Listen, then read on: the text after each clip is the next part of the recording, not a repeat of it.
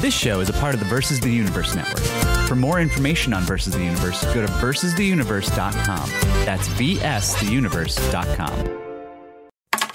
Aaron, Yo, what is something that you have always wanted to ask me? Something I've always wanted to ask you. Yeah. Oh my god. Yeah. You didn't like give me any chance to prepare this. Too bad. This is ridiculous. You're on the spot I feel like. I've asked you. All right, fine, fine. If you could recast anyone as Buffy and Buffy the Vampire Slayer that isn't in the Buffy cast, if you could cast anybody from like modern times in a reboot of Buffy, um, and I ask this because we're currently rewatching Buffy the Vampire Slayer, uh, or at least parts of it. We are going to be on an episode of Adventure for Buffy the Vampire Slayer. So this is great Right. homework. So yeah, who who would you cast as Buffy in modern time? I don't know, maybe she's technically too old for it, but I love Tessa Thompson. Yeah, Tess, Tessa Thompson in high school would have been perfect for Buffy. Right. And I mean, but like Sarah Michelle Gellar wasn't 17 when she started recording Buffy. Ooh, what about Tessa Thompson for Willow? No, I like Tessa. Really? I like ah. Tessa Thompson as Buffy. Okay, I respect that. Willow, Also, like we're in a big Tessa Thompson kick. Everything she's in is great. Yeah. I well, part of it is I think because her Valkyrie role Yeah. is similar to a Buffy the Vampire Slayer, like in a lot of ways. Um, yeah. I don't know. She's really sticking out in my head. What's one question that you always wanted to ask me? Hmm. Yeah, see, you you put me on the spot by asking me what I wanted to ask you, but like you didn't think about having the tables turned. If you had to give up Yeah? any video game system How dare you? What for the you rest of your life Oh my Oh, wait, any video game system? that you currently have, Oh. that you currently own. I was gonna say if it's just any video game system, I would say the uh, the- Sure, give up the an Atari, Jaguar yeah. or the Atari Lynx. Um, my PlayStation Three, because a lot of those PlayStation Three games are going to be ported to PlayStation Four and beyond. Yeah, I feel like I want to rephrase my question. Damn. the I, w- I'm talking about the most recent version. Oh, Xbox One. Like you couldn't have any Xboxes. Oh, That's so- what I'm. You can't get around it with some old. I know I wasn't very good at this, and it doesn't have to be a console. Yeah. You could give up PC gaming forever if you wanted, No, but the, I recently got into it, and it's so. and that might be the way of the future. so Uh, okay, it has to be a so- video game. It can't be like a. It can't be like an RPG system or something. no, it has to be basically like a family. Xbox, Like if you had to give up. I would give up the Xbox family. Okay. Yeah. Yeah. I think that's the right answer. Yeah, I think it's the. I think uh, we're gonna get into it on this episode. I used to be a huge Xbox uh, gamer fan. I was a Right. big old guy in the Xbox. Yeah. Yikes. So the reason I asked is because this is our Q and A episode. Sure is. Yeah. We've been gathering questions from people ever since our panel back in August at Gen Con. And uh, one, we, we, we've been actively thinking about some answers to the questions that people have posed to us. And also, uh, this is just a really good way for us to spend some time on games that take a little bit longer. Um, you may have noticed that some of the games we've talked about bringing onto the show are just long, crunchy games. Right. And uh, they take some time to play. Yeah, we Um, can't really just like knock out all of Pandemic Legacy season two from one week to the we next. We can't really do that with mechs versus minions. Like it's Right. it's a lot. This Q and A episode has been compiled over a number of weeks and months. Uh, we took some of the best questions that we got and uh, and some of the funny ones, and we are going to pose them to each other during this episode. So shall we do it? Yeah, let's do it. All right, let's clink. Let's clank. Here we go. Let's a play.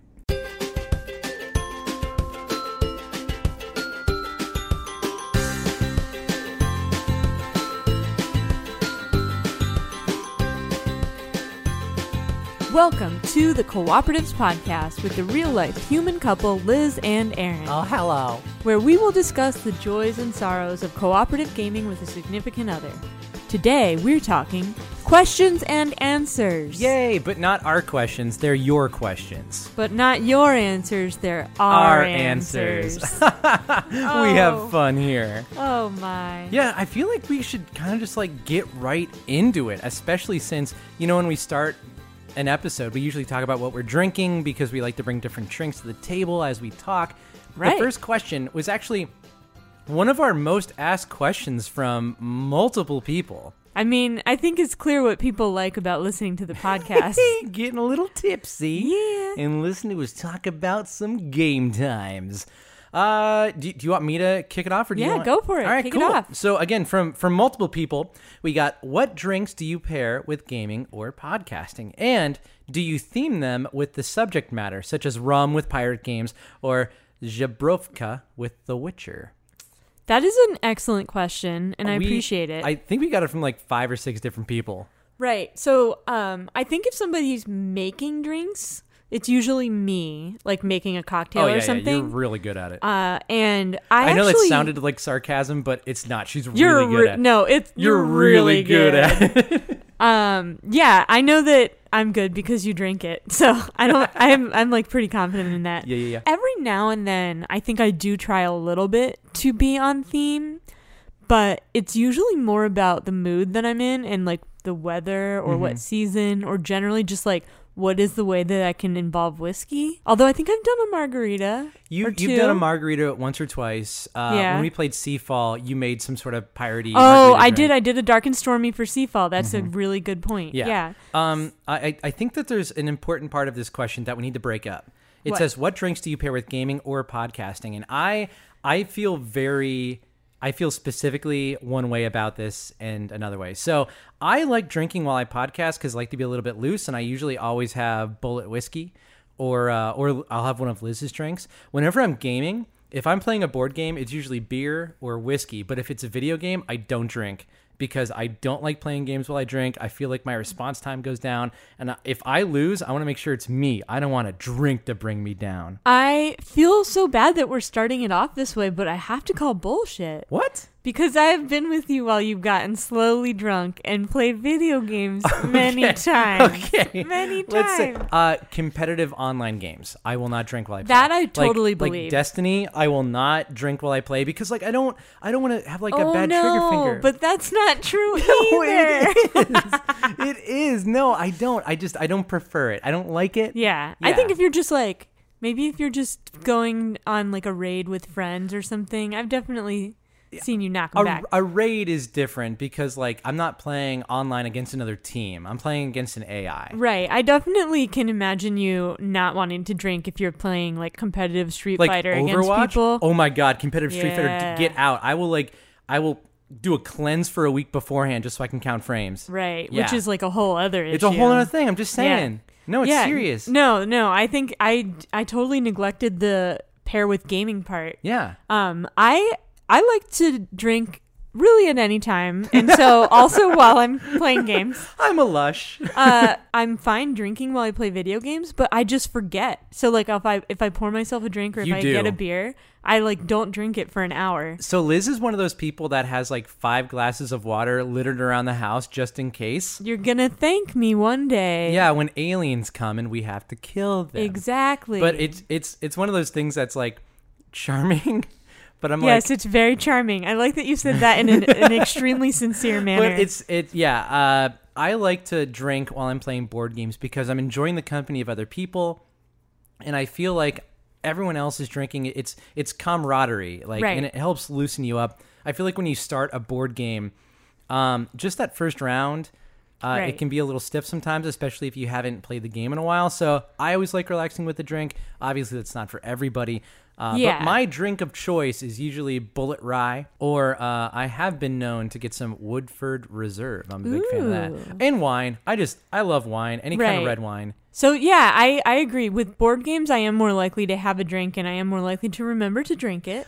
Uh, but also, a lot of times, if we will have like a whole day planned with friends, where we're gonna play like a really crunchy board game or a bunch of games throughout the day, uh, one of our friends, I think Brian, coined the term breakfast beers for hard cider Yeah. because it goes down nice and easy in the morning. Um, and so I have taken taken that habit on as well of starting with a little breakfast beer when I play games in the morning. I feel like uh, I I do want to state I don't think it's necessary to drink to enjoy, but um, a lot of the times, uh, a lot of the a lot of our friends here in Chicago, we enjoy different breweries. Yeah. And uh, it's just it's just a nice social thing to do. Right. I mean, I joke about being a lush, but I actually, because I'm such a slow drinker, um, and I mean, even now I've accumulated two drinks in front of me because I can't like finish one drink before I move on to the next one. One of I do find pleasure in coming up with, like you said, for Seafall I did a dark and stormy, which we haven't covered, I think, for this show, but Mhm. when we played it with friend. Um, so sometimes it's just the fun of like the art of coming up with a cocktail Mhm. that matches. Um, but yeah, as far as the subject matter, that's like about as intense as it usually gets, Yeah. just because. I don't know. Maybe I'll have to try and dig a little deeper for some future episodes. Uh, whenever the Resident Evil 2 board game comes out, I would love it would it would mean a lot to me if you could somehow make a themed drink for that because I really am excited for that game and I love Resident Evil. I'm gonna come up with a cocktail that like sprouts a bloody eyeball when you try to drink it. and I'll drink it. Let's get on to the next question. Okay, 'Cause ne- okay. next one's heavy. Like the first question was fun and delightful. Next question's heavy. okay, yeah, no, I love this next question. Mhm. Um, this is from our friend Sean Lenhart, and he asks, "How do you get out of a game when it's taking way too long to finish without hurting anyone's feelings?" So so sub question. Liz, has this ever happened to you? Have you ever been in this situation? Oh, yes, it has. And it's funny because I feel like what just happened with the last question was basically my answer for if it's the two of us. One of us will just say, eh, this is like not as fun. Yeah. Do we just want to stop or should we just call it a night or I'm getting sleepy? I mean, when it's just you and your partner, it can be nice that you can be Open about straightforward and Yeah, yeah. honest about what's going on. But it has happened to me in group games as well. Uh, I feel like I feel like we we just kind of encountered this. We we ended up playing a game last week with some friends, and out of the six of us, I think half and half, like half wanted to stop playing, and the other half was like, we should keep going. We should try to finish it. And I think what ended up happening there was the three people who wanted to stop saw how much the other three really wanted to like see the end of it.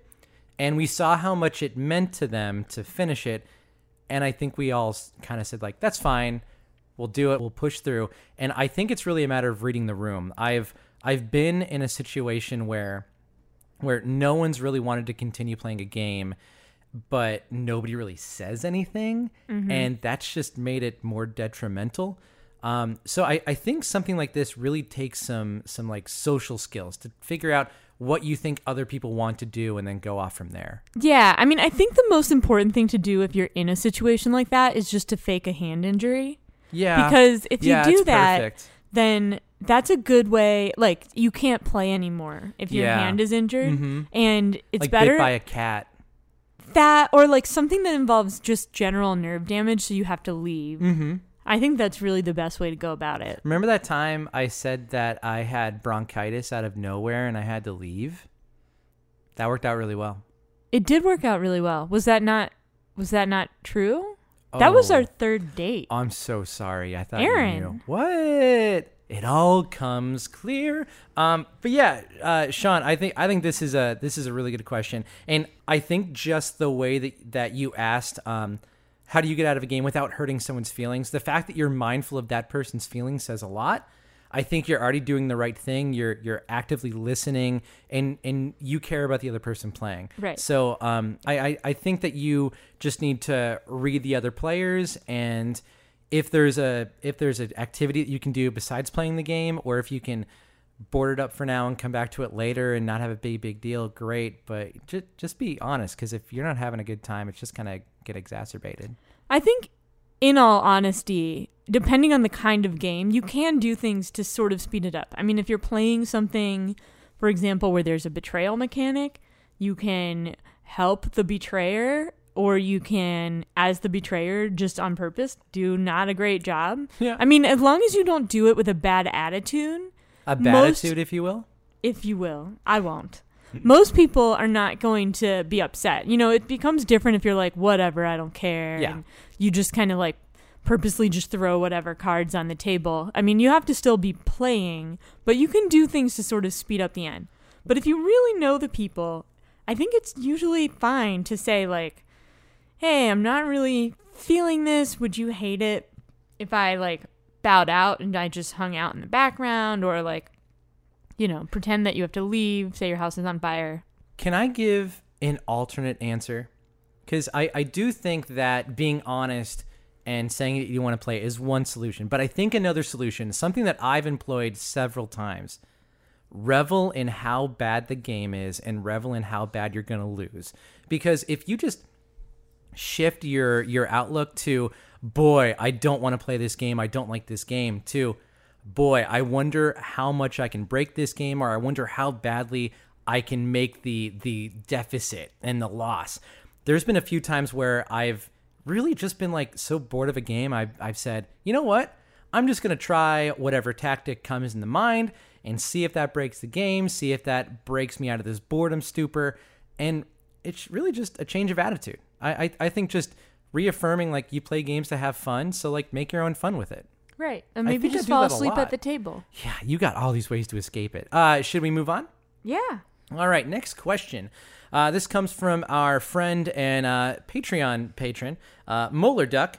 What's your favorite non cooperative game to play and who usually wins? I have several written down. Oh, goodness. The several that I have written down are Sagrada, Uh huh. Splendor, Uh huh.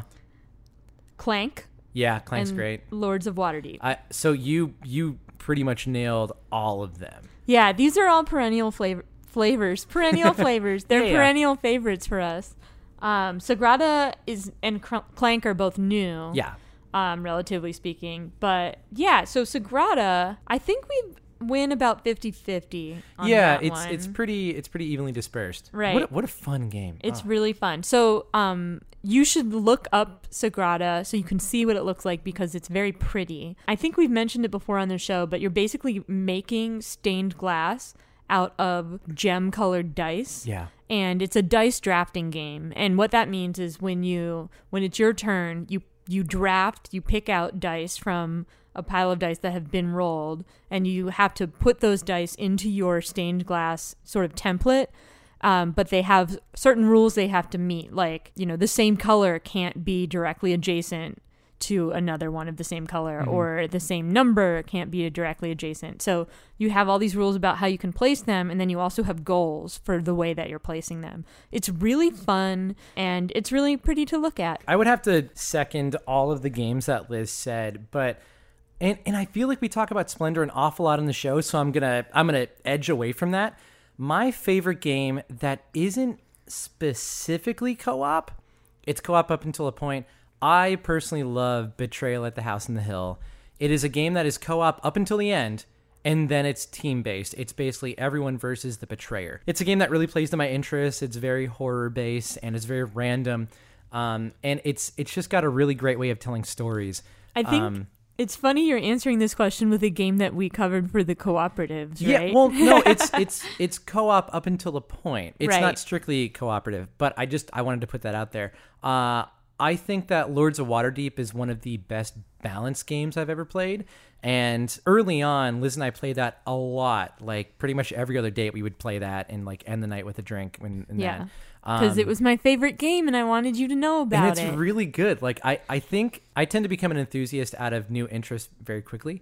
Right. And Lords of Waterdeep was one of those games where like I researched all these strategies and I wanted to get all of the accessories for the game and I just organized the game for the 23rd with a bunch of our friends that like I bought the broken token for and I got the metal coins and I'm like this is a game we're going to have forever. I want to play this game forever. And the great thing is, the reason why I love playing this game is that it really ramps up as it goes on. There's about seven or eight rounds in the game where you uh, place these workers in the town of Waterdeep and also the port of Skullport. And you really just don't know who's going to win until the end. And I, I love that excitement in the game. And it's not too crunchy. If you play it once for a half hour, you can pretty much play it forever. yeah, it's uh, like medium crunchy. Like you, Yeah. you still have to be strategic and you mhm. really can't win unless you have some strategy, but uh, it's not like overwhelming. And once you know how to play, you can kind of run some of the strategy in the back of your mm-hmm. mind. I was going to say this and Street Fighter. I love Street Fighter. I will play competitive Street Fighter with friends all the time. I you will, mean the video game? yes. Um, I will usually win, but I love playing with other people and b- Right. because like usually people I play with are beginners and they just kind of mash buttons and like they don't know what they're doing. But as an experienced player, that's like very challenging for me because I'm used to knowing exactly what a character is going to hit me with. I yeah, love that. I love that. um, and I should clarify that we don't really play Street Fighter No. against each other very much, but We did on I think our second date, and I Mhm. beat you. You did. That was great. That's great. how you knew. It was a good time. I was one of those button mashers. I'm gonna put a ring on it. yeah. Uh, should we move on? how many games do you own? Liz, this question's giving me anxiety already. Oh man. So This is I a oh boy. we were sitting in our living room and I was like, Aaron, you better count our games Oh, so that we can answer this question. Oh, it's it's bad. so I should say at first, in terms of board games, we have about 90 board games. So About. you counted combined. Well, you counted 82. Yeah, all of this. Yeah. So you counted 82. We've lent out a few games. Oh, that's right. We did. we also have a few games just sort of floating around the rest of the house, and you were just counting our. Uh, do we? Yeah, we have. Do we stash games? We have one right now in our entryway. We have Buzzword. Oh, And then we have uh, Thief, Master Thief over here on this Oh, other yeah. table. Yeah, we just have games scattered around our Oh, y'all, we're gonna cover Master Thief for an upcoming episode. It's gonna be real good. It's gonna be a fun time. So, uh, yeah, so about 90 board games between the two of us, which is like, I, I think maybe a little bit less than I was expecting. That's way more than I was expecting. oh, well, there, okay, so, but Yikes. video games. Video games. This is. So, Oh boy. you counted all of the boxed video games. Boxed across PS3, PS4, Xbox 360, original Xbox, Xbox One, Nintendo Switch, and plus some random, like, SNES games um, and whatnot, right? I have some NES, SNES, N64. Yeah, it's fine. Okay, so Oh, and and this PS2, was and and PS2. and this was all of the games across both of our collections, Mm-hmm. and you counted 208 boxed video games. Oh, it's actually probably more like 220 because you got a bunch of N64 games in the cabinet. oh, you didn't count my I N64 didn't. games. No, well, okay, well, they're stuck behind. so yeah, we'll say approximately 220. Yeah. Then you counted all of your digital PlayStation games. Mm, You don't have to mention it. Aaron, 456 digital PlayStation Oh, games. Yeah, it's fine. But, but Uh, that's like digital PS1, 2, 3, 4 games. Like that's Then- that's digital across three platforms. Right. This is and then 95 on Steam, 13 on Switch, 20 on Xbox. Oh, 20 on Xbox 1 and 94 Xbox 360. All of those digital games I just mentioned, that's only for you. so I don't have nearly as many and there's going to be quite a few duplicates You know, when you say it out loud, I feel like a fiend. but I would wager between the two of us, I Uh-huh. think, if you don't count the board games, we have about a thousand video games. Yeah, and let me tell you. Okay, so first off, I, I don't know why I'm getting defensive. Like, Yeah, it's, I'm not. It's fine. I didn't even say it Yeah. in like an aggressive way. I, I Liz Liz likes to uh well sh- she used to she used to make fun of me for it and I still do. Mm, If it's what I think it's you're talking it's not about. it's not but I like to have a library. yeah, I like he'll to- be like, he'll just randomly be like, "I got this original PlayStation game," and I'm like, "Why? Are you playing it on an original PlayStation? Do we have that even?" And you'll say, "It's for the library." Well, well, they're very sentimental. Like I, I have boxed and near mint copies of Ocarina of Time, Final Fantasy VI, Super Mario RPG, Final Fantasy Seven, Eight, Nine. Like all these games that that really mean a lot to me personally. That as an adult, I would like to see on a shelf, and I'd like to revisit every now and then. Not through emulators, not through digital stuff. Like I. I want to ideally, and this sounds really cheesy, but like ideally, I would love to be able to look at my kids and be like, "This is what I used to play. I know you're playing some like voodoo 4K VR game right now, and your eyes are gonna pop out of your skull." But like, I would love to say, back in my day, we had to put a card in, or Final Fantasy was spread across four discs, four discs. I would love to do that, and and that that's why. you That's just why. you like physical copies of your digital media. I like physical copies of some of my favorite You're games. realizing well, well, no, no, no. Like, like is. it actually it hurt me when like I played The Evil Within 2 and I, I bought it as a digital download and I loved the game so much. Like I had such an intense reaction to that game and even the first hour. Um, it's a game I can only play for like 30, 45 minutes spurts because it's so scary. But I was like, oh, I wish I had a box of this. I wish I could like look at the manual. Oh, I love That's that. so funny. I just I think that the games I feel that way about are so I, they're so much fewer and farther between than they are for you. Earthbound. Yeah, but but also like what am I going to do with an Earthbound cart right now? Oh my god, you're gonna treasure it and put it in a shadow box. Or not, or I'm just not. See, that's the difference between you and me.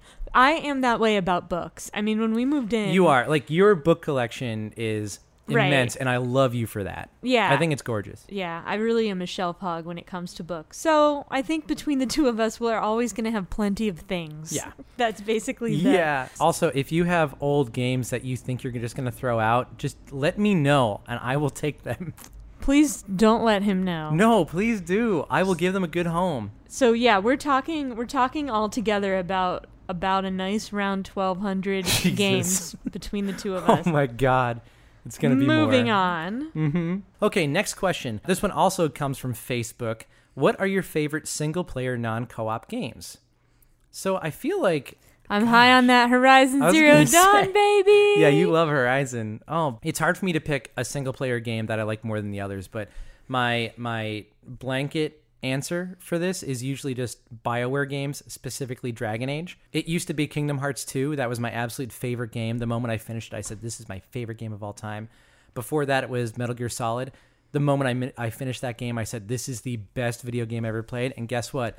Still is up there. It is a classic. Um, and also, I love Final Fantasy VI. I love Final Fantasy VIII. I love Final Fantasy VII, but I've also played it like to death. I've come to love Final Fantasy VIII way, way more as time has gone on. Yeah, I mean, I'm very high on Horizon Zero Dawn at the moment, obviously. Um, my favorite that I always say is Earthbound. I love Earthbound so much. And I've actually been playing Persona 4 recently, which I'm really digging in what part s- because what a it, splendid game. it really does remind me a lot of Earthbound, which is great. Um, I mean, I think the JRPG thing is always going to be like that a little bit. Uh, big fan of Minesweeper. Really? I love Minesweeper.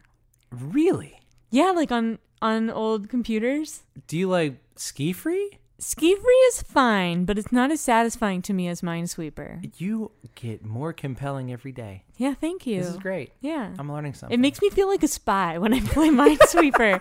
I'm always playing it, and I'm like, if I beat the extra large level, I'm gonna get a call from the CIA, Can I- and they're gonna be like, "We need you for something." you think you're the last starfighter with Minesweeper. That's what you think. but I mean, I don't want to like sweep minds for the C- CIA. I think they're just gonna be like, "We need a brain like yours." Can I be honest? I don't Please. think I know how to play Minesweeper. It's like you hit the button and you can only hit like one box one away from it because the numbers pop up. So yeah, when you basically whenever you unless you get totally hosed and you hit a bomb on the first one, but ideally you don't hit a bomb on the first one and all of the numbers Mm-hmm. that tells you how many bombs are touching that number. This is terrible podcast content. You're going to teach me afterwards. I guess I'll teach you later. Yeah. But what if one of our listeners doesn't know how Minesweeper works? I'm pretty sure I'm the only one who doesn't know how Minesweeper works. Anyway, I also really like two dots on mobile. I play that a lot. Yeah, you love that. Yeah. Oh, oh, and uh, uh, special shout out to um, uh, you know, I've been thinking about this game more and more, and I want to revisit it. I really love Uncharted Four, and also the 2013 remake of Tomb Raider. Yeah, Tomb Raider is good. I should say Dragon Age Inquisition is one of the games that I've put the most time into. It's oh god, Yeah. it's so damn good. Don't at me. It's just so damn good. Aaron, Yo, what's up? what Resident Evil character do you think best fits you, and what character do you think best fits your fiance? Uh, so this came from listener Sean, and so uh, anyone that knows me knows I, I should say Resident Evil One, the very first Resident Evil, is one of my favorite games of all time as well. Um, but I always played that as a co-op game with friends, so it's kind of hard for me to think of it as a Single you did player. like a pass and play. Yeah, right? it, it's just that's why I play every Resident Evil. It's so much fun. Um, but if you know me, you know that I love Resident Evil and everything that series has, it, warts and all. Um, I looked at this question before we recorded, and I struggle with assigning a character to you because a lot of the females in Resident Evil are problematic. I think that you exude the virtue and strength of Claire Redfield, I appreciate that. specifically from Resident Evil 2 and Resident Evil Code Veronica, and some of the really bad CG movies that were put out. It doesn't have to be a lady character. Well, see, a lot of the guys are just blah because you got Chris Redfield, who's like a beefy linebacker, and ugh, You don't think of me like a beefy linebacker? I, I, I struggle. Uh, who do I think I am? I will say this much: my freshman year of college, I did go as Leon S. Kennedy for Halloween, specifically from Resident Evil 4, and I went all over Pittsburgh looking for a Leon S. Kennedy jacket, which I then found, and I had like a weird little side butt cut, and nobody knew who I was except for me. oh no, a side butt cut. Yeah. Wow. Yeah, it was real bad. But uh, yeah, I'll say Leon S. Kennedy. My notes for this question are this one is for Aaron. Oh my god, Resident Evil 7 so good, just got to say it. Anyway, next question um, from Rob. Do you have do you each have your own set of dice or do you share? we each have our own. Yeah. Yeah, I have this really pretty blue, like galaxy colored set of dice that I am always and forever misplacing. Um, I don't play, like, I don't have a running tabletop RPG group or anything, so I don't play anything where I need a full dice set all the time, and that's what allows me to lose it in between. Um, and so th- that doesn't justify me getting another dice set, but also every year at Gen Con, I look and I'm like, maybe I could get another one. And they're never as pretty as this blue galaxy dice set that I have. So It seems like it fits you. Like like It's space, fun. galaxy stuff. Yeah. Like I associate anything like Spacey. interstellar with you, honestly. Uh I how about you? I uh I just bought a new one. Yeah. Yeah, I, I recently came into a new set of dice. Um Came into well yeah. I came into them it was from left my to me wallet. in the will. yeah. Uh, at Gen Con, I I got a new dice tray, or no, I, I got a new dice, Dice vault. Yeah, I got a dice vault. oh my gosh, can we just take a second to talk about the makers of your dice vault? Wyrmwood, Ah, they're, they're so so good. great, yeah. Their stuff is so pretty. and they've got a lifetime warranty. So if anything ever happens to it, they'll replace it. They will replace it free of charge. I love everything of theirs. Uh, when we move into a bigger place, I want to get that table. Maybe we Oh can just God. have them build our house. Yeah, why not? It'll have all sorts of hidden pathways. But at Gen Con, I looked around and I got I got a uh, set of clear die for my dice vault, and uh, a few years ago, I bought uh, a nice set of like metal dice Oh, that Liz hates because dice. they're very heavy, but uh, but it, it feels very impactful whenever I roll, and it's like that. literally very impactful. Mhm. That's why I hate it because if you roll it on a table, you'll ruin the table forever. Moving on. I should plug right now What's up? dice trays. Everyone should have dice trays. Yeah. Dice trays are great. That's actually related to this next question, hmm which is what is a good game to play while a baby is sleeping in the other room? This question actually comes to us from a coworker of mine who asked me when she found out I know about board games. Mm-hmm. I think it is a brilliant question, and I, I, I think it's something that um, it was brought to us a few a few weeks ago, and I really had to rack my brain on what I would say. Yeah, so so the reason I said that the dice tray is a nice segue is generally what I think having a baby sleeping in the next room means is you don't want something that makes any noise, you don't want something that requires like reading out loud. You don't want something like a secret Hitler word you're yelling at people. Well, certainly not that. Or um, necessarily rolling dice. I mean, depending on the baby and depending on your room setup, you could get away with just like a velvet lined dice tray, Mm-hmm. which, I mean, it really deadens the sound. You'd be surprised. And not using metal dice is also helpful. what do you mean? Uh, and you don't want something, and this was, I gleaned a little bit from my conversation with this person because I also don't have children. But uh, another thing to take into account is not something that takes too long to set up or tear down because it might be like baby goes down for a nap. You don't know how long you're going to have. goes down. Baby goes down. for a nap. Um, and so what I came up with was Splendor, which we talked about already. Mm-hmm. Which um, the only setup for that is you have to lay cards out, and then there's tokens, and you just pick them up and you collect them. Can they just like cut us a check? I feel like we talk about Probably. Splendor all the time. It's Uh, such a good game. Well, and when, when we've talked about it previously, we've talked about how we will sometimes even play if we're like watching a movie Mm-hmm, or something, which is helpful in this instance too because that means you don't have to talk a lot during it. So you can play pretty quietly, and if you wanted to not, you know, if you wanted to forego the box, you could pack it up so that it would be pretty small Mm-hmm. and portable. So I think that's a really good one. Um, another couple of games are.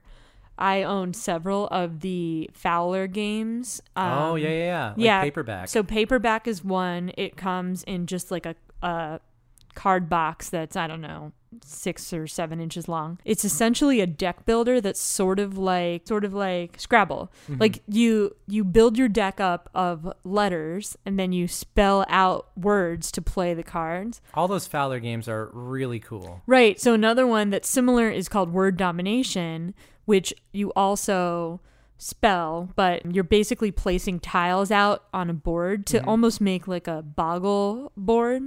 And then you spell words bouncing around the tiles, and that's how you kind of claim ownership of them. But neither of those requires a ton of talking. Um, and they're also not quite as, they don't require quite as much focus as Scrabble because you don't always have to spell like the most complicated word.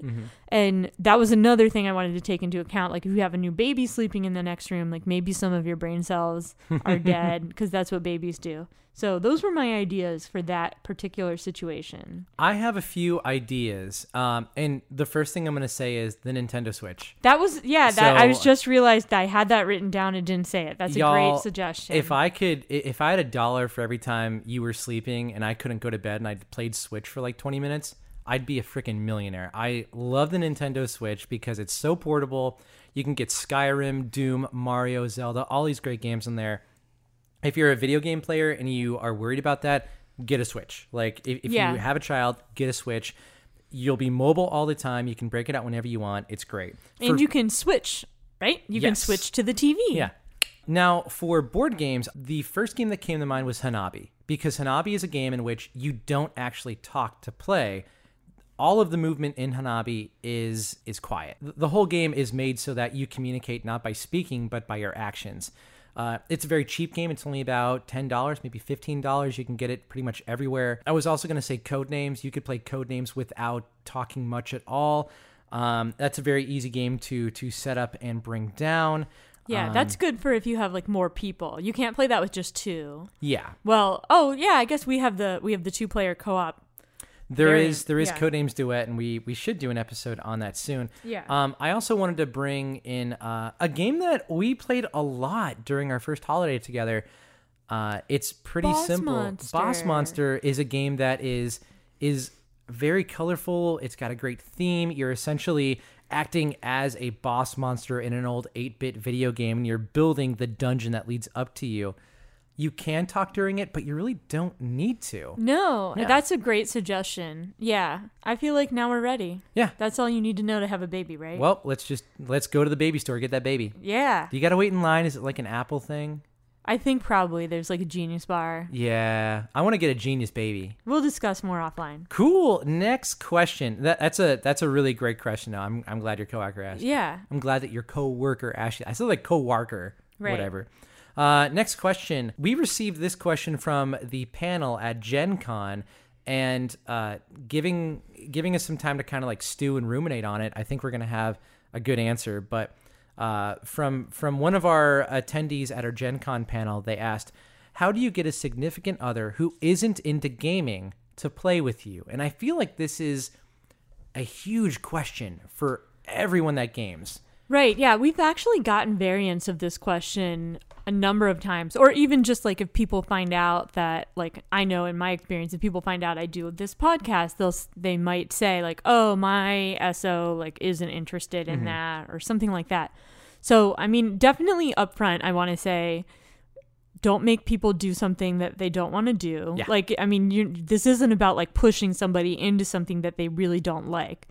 But that being said, it's important to figure out what it is when they say they're not into gaming or you think they're not into gaming. Like, what does that mean? Are they not into competitive gaming or do they feel like they get too competitive or do they not like the way other people act?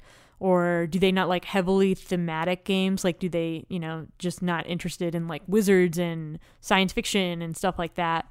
once you figure out what it is that's like scaring somebody away or keeping them away, I think that's the way that you figure out what would be a good game to segue into it. I 100% agree. And and I think part of this question or rather part of my answer to this question comes down to when you're talking to your partner, I would not push it on somebody, but if you ever see them take an interest, if you ever see them ask a question, invite them to learn more and if you know that there's a subject that they're interested in, like uh let's say they're really into space. There's multitudes of board games that deal with space. If they're Right. really into horror, Mansions of Madness is a really fun horror game, or Betrayal is. Or really like anything. I mean, carnivals. We have a carnival game. There's mm-hmm. games about zoos. There's a game about Yeah. building roller coasters. Like any more in this, especially in, in this like board game renaissance, there are board games about just about anything. And also, I think this applies more to board games than video games, but one thing I've noticed is that a lot of people are sort of like not interested. They really hate the part where you're sitting down and figuring out how a board game is supposed to work. Sure. They don't like not, you know, not knowing what to do right away. So I think if you're trying to help somebody figure out if they're if they could be interested in board games, a really important step is to teach them a game that you already know really well. Yes. Um, Like preferably Lords with of Waterdeep. Right, preferably with other people who already know because like Lords of Waterdeep is a good example because just from the rule book, it would take a little while to figure out and that for somebody who's like on the fence, that's a lot of time for them to be like, "Eh, I just don't want to do this." Um, another thing is people have a perception of what games and gaming are, and I think they don't always realize what it can be. Like if you have a partner who really likes puzzles, I mean, there are excellent games that are sort of like that or like I love love Tetris and there's a board game that's very similar to te- it's reminiscent of Tetris, Tetris. which is uh 9 Number nine? Number 9. Yeah. Oh my God. One of our listeners picked it up, and I was like, "You're gonna have a good time." And two hours later, they were like, "You were right." Yeah, it's a great game, but that's the kind of game that it's I mean, there's no barrier to entry there. It's just like a fun thing to do, but people might not think of that when they think of gaming. Like when they say I'm not into games, they're not necessarily I think always thinking of something like that. I, I really want to stress too um, if you start going out with somebody and they're not into games that's not the end of the world it doesn't mean that they're not going to be in the games forever i i really think it's like patience is key um, and if it's important to you it should be important to the person that you are dating Right. and that doesn't mean they need to be a part of every hobby but if this is a hobby that you'd like for them to be a part of it takes a lot of work on your part to make sure that their entry into that hobby is clean, Friendly. friendly, and Yeah. and also like surrounding surrounding that person with other people that are one positive, two optimistic, and three just easy to play with is is paramount. You really can't sit somebody down at a table with people that think they know everything about a game that are not casual about it and want to play Right. competitively. You need to put them into an environment that is going to be welcoming to them. And the same is true also for video games. I mean, you think a lot about um like sitting down and playing Mario Brothers or something with somebody, right? Like that's a very specific type of video game experience, which is great and I mean, couch co-op is totally an option or a pass and play, but you can also find friendly ways to introduce somebody to like Destiny 2 is a game that is like a massively multiplayer game, but those have a reputation for being really difficult, especially for people who present as female. I mean, there's all kinds of issues, and those issues aren't completely gone because it's still the internet, basically. But you can set things up to be friendly and welcoming. And most, you know, especially as I think we get older, you can find more people who also support that, like bringing somebody in, helping them be interested, mm-hmm. not creating gateways, you know? I, I, I think that it is as much on you to do the work to make sure that they have a good environment going in as it is for them to like be open and accepting of that invitation. Right. And and maybe it's one of those things where you say, "Hey, this weekend I want to do something that you love that I don't know about." And maybe next weekend we trade and we and we play a game. Yeah, that's know? really important. I mean, it's not a one-sided It's got to be it's got to be give and take. I'm not talking about compromise. I'm talking about being equal in that. right. And and it's also fine, you know, I mean, if you just don't do all of the things Yeah. together, right? Like find party games or something that the person can be interested in, but maybe you don't ever play crunchy games with your partner and that's just how it is and that's fine, you know? Find other people to play with. It, I, I think that we've been unusually lucky in that we share a lot of the same interests, but there are times when when there's something that we should both love and it just doesn't hit me the same way for me as it does for you. And Yeah. and like the biggest example I can think of is you love the show The Man in the High Castle. You, you Well, I don't I mean You I love that first season. I you Wanted, didn't. you wanted to keep watching it. Okay, but that's a super low bar. Okay. I wanted to keep watching it. I that was all. But but like th- this is a show in me who loves Wolfenstein. This is a show about what if the Nazis fighting won. Nazis. Yeah, Yeah. and and I I read the synopsis and I was like I should love this. And it felt weird for us to like not both be on the same page. I think I ducked out like four episodes before right. the end. I did continue to watch. I think I got to the end of that season. Mhm. I don't really know, but yeah, it. I mean, things like that surprise me when they happen, but they're relatively infrequent, and I don't think either one of us is like super pushy about it. No, but the important thing is that we we allow time to try the new thing, and once we have experienced it, we can evaluate whether or not it's for us or not, or maybe you or just me. Um, so I, I I think I think if you have a partner who isn't into gaming, and you would like them to join you, it's really just a matter of of you know maybe there's something that your partner likes that you didn't know of, and just try that out and maybe ask them to play a game with you. Just create a good environment for them to come into because that'll pay off in the end. Right. Are you ready for the next question? Yeah, I'm into it. All right, this is the last question, so we got to make it good. Uh, so Chris asks, "How do you decide what games to play? How do you listen to your partner in selecting games?" So those are obviously two questions, but it's the last question, so we can do a double. Yeah. I I feel like a lot of the time we decide together. I think you're more likely to be the person who proposes a game that I haven't thought of yet. Otherwise, I feel like I usually just talk about games that we've mentioned that oh, we need to play that. Mm-hmm. Um, so yeah, I mean, we also get a lot of suggestions from listeners, which is really cool and helpful because part of what I think both of us want to do with this show is kind of showcase games that maybe we wouldn't know about otherwise. Mhm. So we talk about a lot of big games. Um, but we also talk about a lot of brand new games. We talk about indie games, um, Kickstarter games.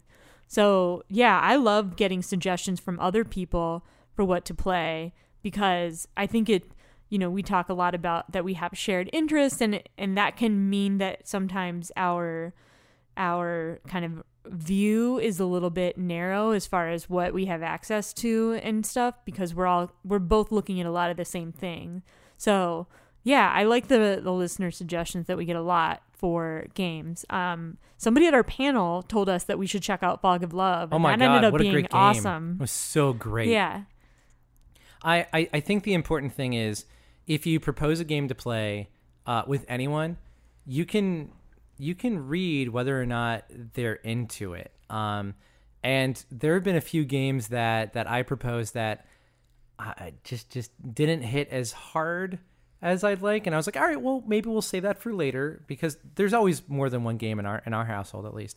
Um, there's approximately 1200 there's games too- in our house um, but I, I think I think in deciding what games to play, you really have to. This is gonna sound cheesy. You got to go with your heart, and you got to go with like what you're enthusiastic about at the time. Yeah, so so when we're picking games for the show, I'm definitely more receptive to playing something that I don't know if I'll like cuz I think that's important too. Like I don't we don't need to just be gushing over every single thing that we play and I want to expand my comfort zone sometimes. But when the second part of this question, how do you listen to your partner in selecting games? I think applies outside of the show as well. And to me, that part's almost much easier because for the show, we take other things into account. Like, would this work well for us to talk about? Does it give us something new to discuss?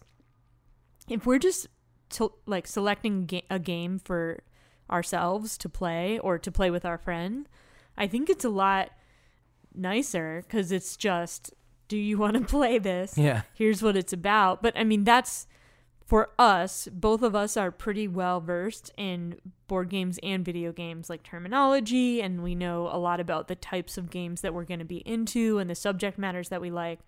Um, and if- we're playing with a group of people, like I think that's kind of an interesting thing to explore. How do you decide with a group of people what game to play? Mhm. and we did encounter that a little bit when when we last had a game night with friends because especially if you don't know everybody to to be like am i reading this person are they really not super enthused about it that's important but um in the end i think as long as you make sure that people are having fun during it and you're open to the idea of switching games if it's not really working. Mm-hmm.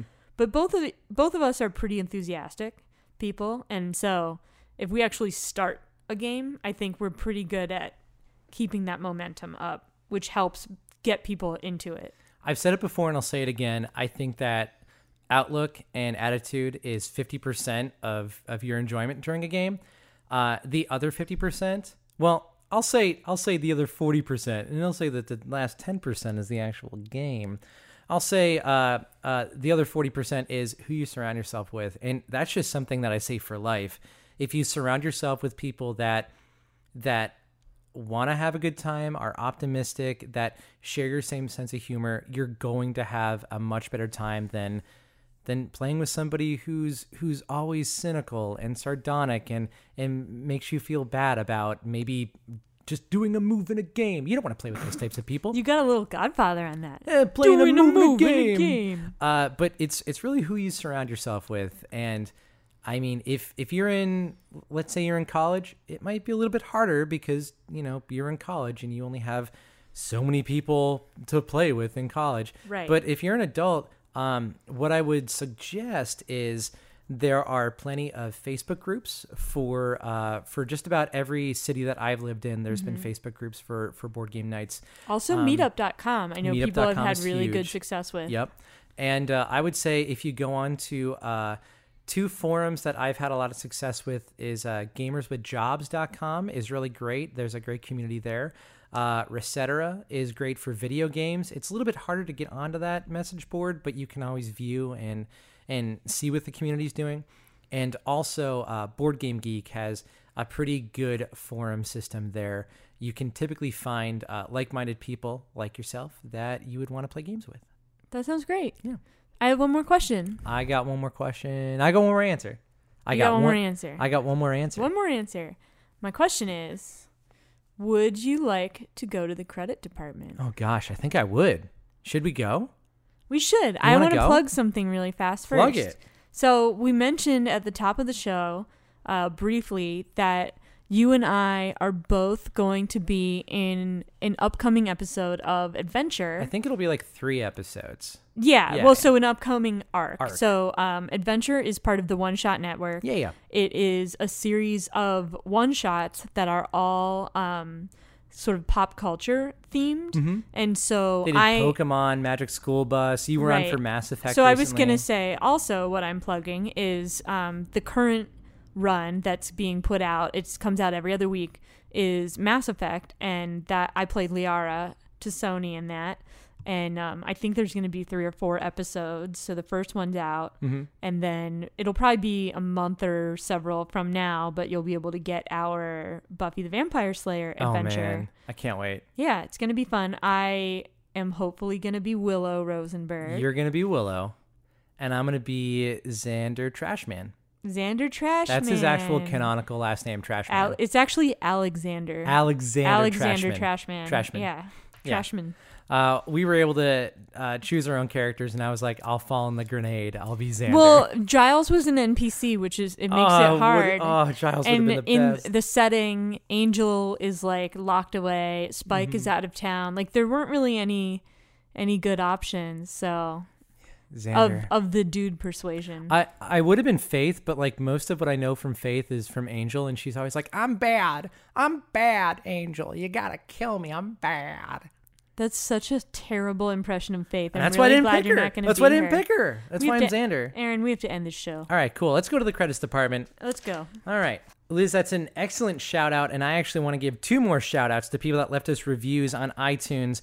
Uh, we Oh, boy. We recorded some of our episodes in advance, so we didn't get a chance to uh, give you a shout out until now. But Dr. Villainous and Mopedimus, thank you so much for the five star review on iTunes. Honestly, y'all, like leaving us a review on iTunes is probably the best help you can give us outside of our Patreon because It really is. it it helps the show grow and if people see your testimonials they'll get they'll want to listen to um one of my one of my favorite things is uh in dr villainous's review it says now i need to eat grilled cheese and tomato soup good goofs Good goofs. Makes me very happy.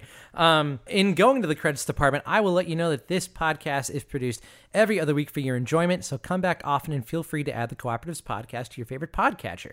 Reviews are very welcome. and They help the show succeed. Once again, thank you so much to Dr. Villainous Immopedimus.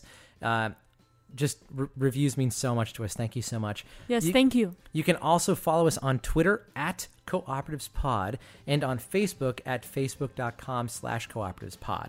If there's a particular game that you think we should play and discuss, please don't hesitate to send us an email at cooperativespod at gmail.com or just leave us a message on social media. Uh, I know a lot of the audience likes to correspond with me and you on Twitter personally. And Liz, what is your Twitter handle? My Twitter handle is at paperback lizard. Yeah, yeah. And my Twitter handle is at I'm Aaron J. All links are going to be in the show notes. We'll we'll send some links out to some of the games that we plugged. Uh, thank you so much for listening, and we will see you next time. See you on the flip. All right, bye everybody. Bye. Bye.